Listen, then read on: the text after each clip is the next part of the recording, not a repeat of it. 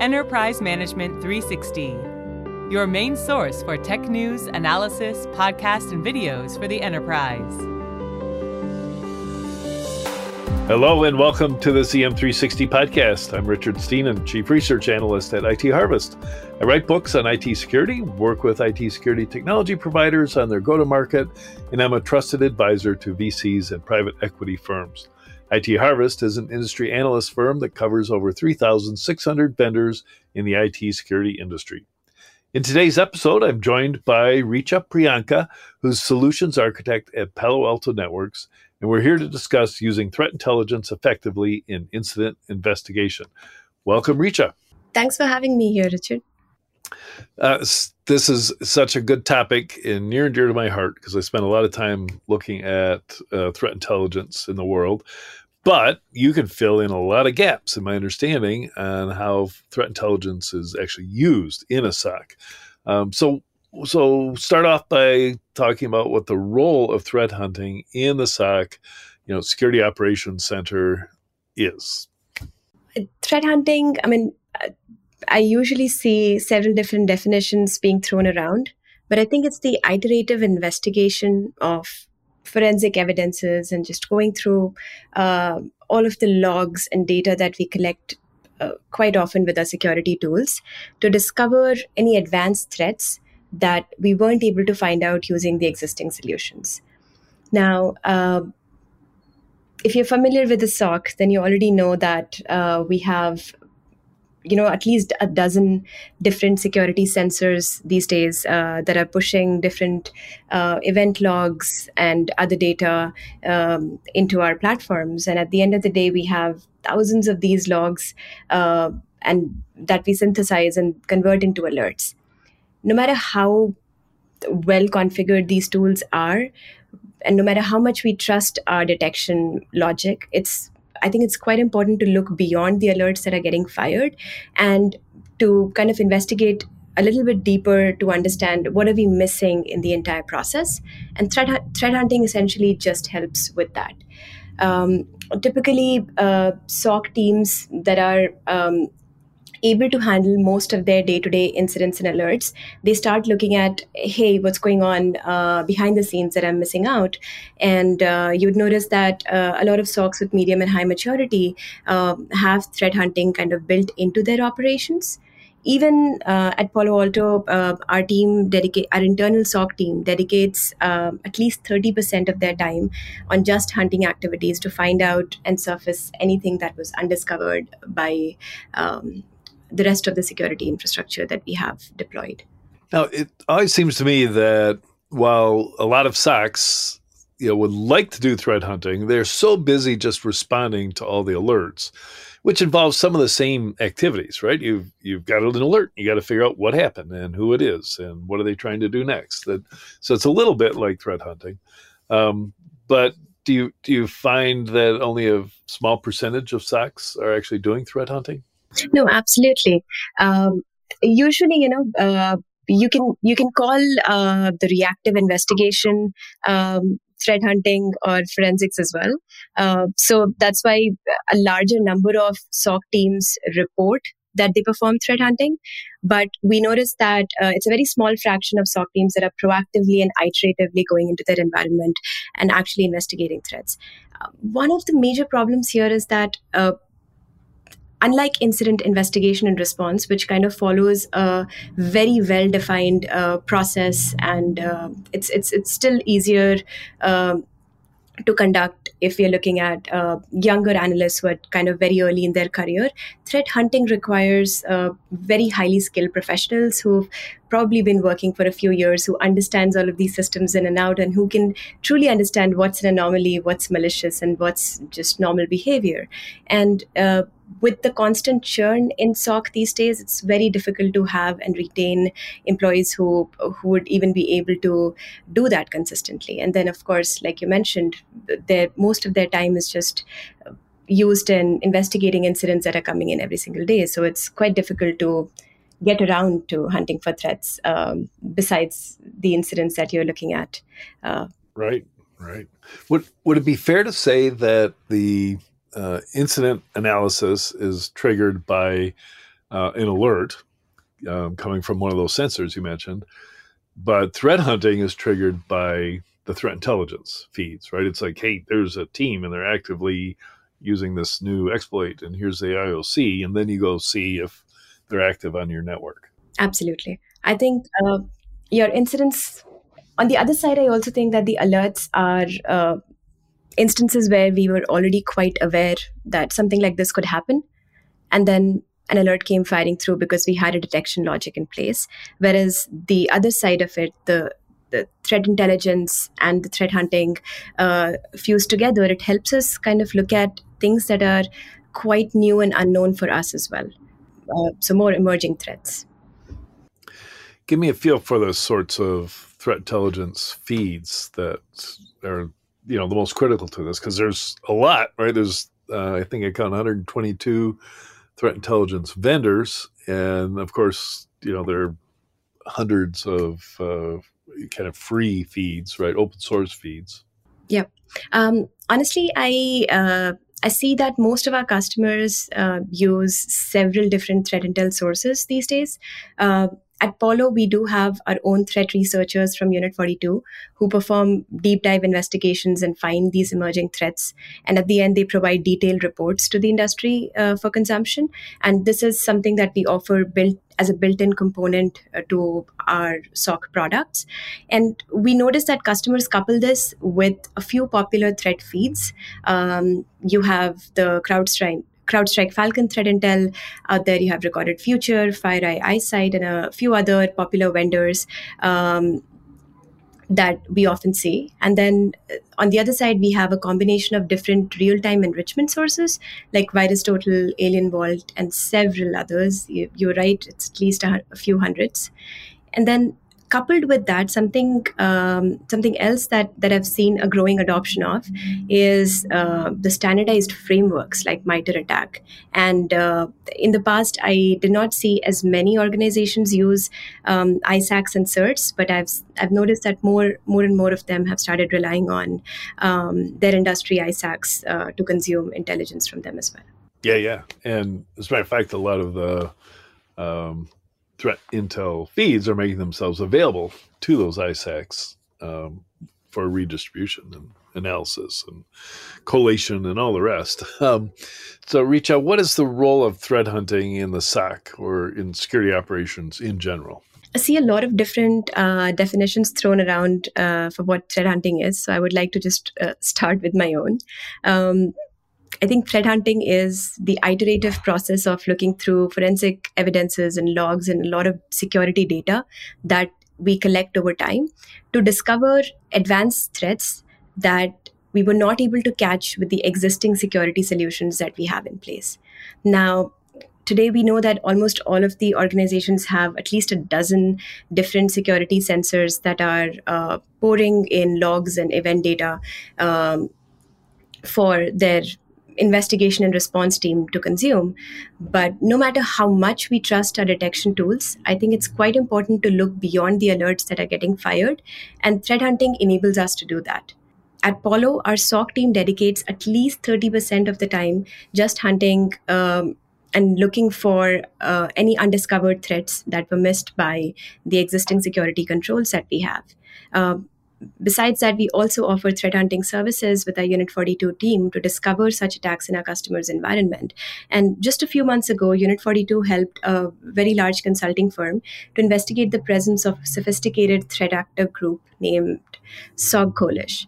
Um, this actor group leverages drive-by downloads that often masquerades as software updates to trick compromised website visitors into executing malware. This is something that can be very easily missed out by the existing um, detection rules and sensors that you have in place. So our team went in and performed a very in-depth investigation in the customer's infrastructure, and they came back with several different recommendations that could help the organization prevent any impending attack.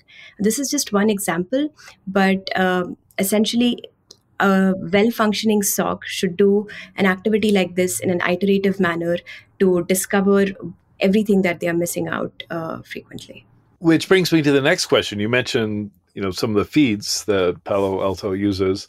Um, what are you using to automate the threat hunting at Palo Alto as a, just as good example of what a uh, mature SOC is doing in threat hunting? Mm-hmm. Our um, actually our SOC is responsible for protecting over seventeen thousand users all over the globe, and uh, that ends up uh, culminating to you know more than four hundred different servers and VMs and several different endpoints and things like that. And to do all of this, you would imagine that we should have a really big group of people uh, actively working to you know investigate incidents and perform hunting but we only have about 22 full time employees um, that are performing all of the day to day SOC operations. So, naturally, we use automation quite heavily in our SOC. We have um, tools like XSIAM, uh, from Palo Alto that ingests logs from all across network, endpoint, cloud, and other sensors, and uses machine learning to kind of stitch everything together and provide a complete view um, for the SOC whenever they are looking at any incidents. And then we couple that with automation that comes from Cortex XSOAR, um, where we have predefined playbooks to automatically investigate and respond to incidents that are coming in. So, the first thing that this does is it frees up the SOC and it gives them a lot of time to actually look at anything besides investigation and alert analysis, right? So, they, even though we get about, um, we get billions of in, um, alerts and events every single day. The SOC ends up effectively only looking at about seven or eight incidents um, on a given day. So most of the uh, SOC team is quite focused on threat hunting activities, and then uh, we've also had the time to automate a big bulk of that. So here for uh, for automating threat hunting and for discovering any um, unknown threats in our environment, we focus first on finding instances of known tactics and techniques that are exploited by threat actors. And for this, we leverage the MITRE framework very, very heavily. Um, so, first in XSIAM, we look at any low and informational behavioral indicators, and we use all of that data for our stru- structured hunting practices. And secondly, we use everything that is surfaced with the help of analytics for more unstructured and uh, more in depth hunting.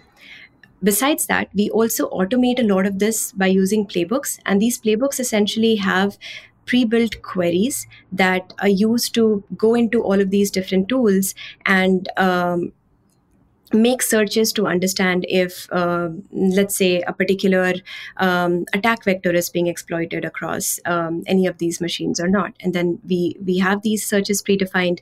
We pull data from across different products, and then we can record all of the results um, in a case management type interface as well. Uh, so at the end, we are able to completely automate any bulk querying or going through like five, 10 different sources and getting all of the data and uh, uh, processing all of that data. And then secondly we are also able to uh, look at you know more than 16 17 different types of indicators across um, 30 different uh, forensics data sets and do that completely automatically by using the playbooks in XSOAR Wow. So that's probably the best statistics I've ever heard uh, for a SOC operations team is from billions to seven or eight a day. Do do you have any, um, uh, I guess, proactive? You know, as you keep encountering certain threats and you take certain steps through SOAR to counter them. Um, do you also change, you know, infrastructure and configuration settings in that process? So you you know basically you've found a new a new way to be exploited and you're closing the door on future attackers Absolutely. Actually, um, our SOC, uh, we talk quite openly about this as well because we believe that you know if if if we're doing something that's working for us, then that's something that um, we should be able to share with everyone else, and also in the process, maybe we'd get to learn a lot more um, similar lessons from uh, from other companies as well we do dedicate a significant um, amount of our analyst time on uh, alert improvement. So I mentioned earlier that uh, our SOC team focuses on a very few incidents, so they have a lot of time to look at threat hunting. But essentially, they've divided their operations into three different uh, chunks. The first, yes, it is incident handling. The second is threat hunting, and the third, the thirty percent of their time, it goes into just alert improvement. So that's like you said, that's looking at, hey, these are the different things that we were able to uncover during threat hunting, or maybe uh, these are the new attack techniques that we find um, by looking at a new threat campaign uh, recently, and then using that information to then go in and uh, improve our detection rules to make sure that any behavioral uh, indicators of compromise in the future can pick them up and mark them as alerts uh, so that they can be actioned on a lot sooner. That's awesome. Uh, one of the things that's being talked about an awful lot in recent weeks and months is applying uh, AI to reducing the, uh, you know, one reducing alert load, but two doing threat hunting.